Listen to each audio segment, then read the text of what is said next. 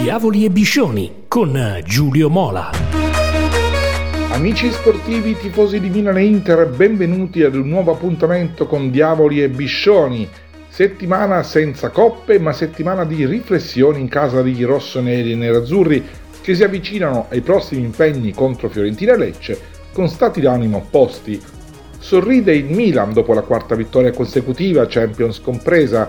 Dopo i dolori del mese di gennaio, Stefano Pioli e la sua truppa hanno ripreso a viaggiare spediti e il recupero di gente come Megnon, Tomori e adesso anche Ibrahimovic dà più forza alle ambizioni dei rossoneri che hanno ritrovato con alcuni uomini chiave anche l'aggressività, la ferocia e l'audacia dei giorni migliori.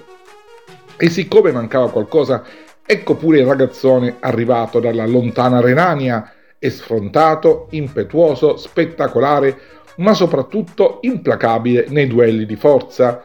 Si chiama Tio e da quando c'è lui la difesa sembra trasformata. Non perde più un duello, ha ritrovato l'antica sicurezza, la solidità che l'ha resa famosa in Italia e in Europa. La fragilità passata, insomma, sembra un lontano incubo. L'intuizione, il coraggio, la lungimiranza di Pioli sono state dunque decisive nel momento più delicato, quando tutto sembrava compromesso, quando per i più scettici e pessimisti la bella storia del Milan pareva alla fine. La storia di questa stagione non è ancora stata scritta, ma se i rossoneri confermeranno il ritrovato spirito e il ritorno alla spensieratezza e alla leggerezza, alle indimenticabili vittorie e alle belle prestazioni, i meriti attuali del tecnico milanista quasi eguaglieranno quelli che hanno permesso di conquistare uno splendido scudetto. Intanto però i tifosi del Milan sono tornati ad emozionarsi per il gioco finalmente ancora ricco di bollicine offerto dai loro idoli sono giorni di fermento e di attesa. 5.000 supporter sono pronti ad avvolgere i franchi di Firenze con i loro canti e la loro passione. Altri 3.000 saranno presenti nel bellissimo Tottenham Hotspur Stadium per respirare l'aria della grande impresa. Anche in Europa il Milan punta alla normalità, cioè vuole tornare a regalare le grandi imprese ai suoi tifosi, al popolo di appassionati di calcio di tutto il mondo note ben più dolenti sul fronte Inter, più volte negli ultimi mesi, anche di fronte a fragorosi e inattesi scivoloni, abbiamo provato a difendere o almeno a giustificare le scelte di Simone Inzaghi, sempre il primo a finire sulla graticola quando le cose vanno male.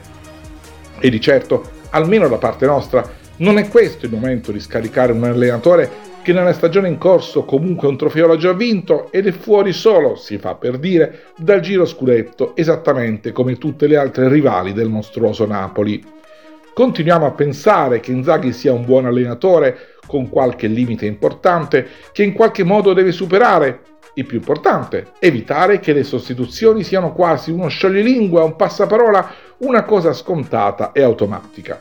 Esce Lukaku, entra Zeco, il difensore ammonito resta nello spogliatoio, il centrocampista con un giallo a carico anche.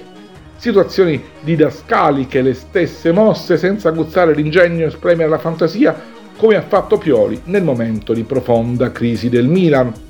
A Bologna sarebbe servito avere Lukaku con il senno del prima e non soltanto del poi.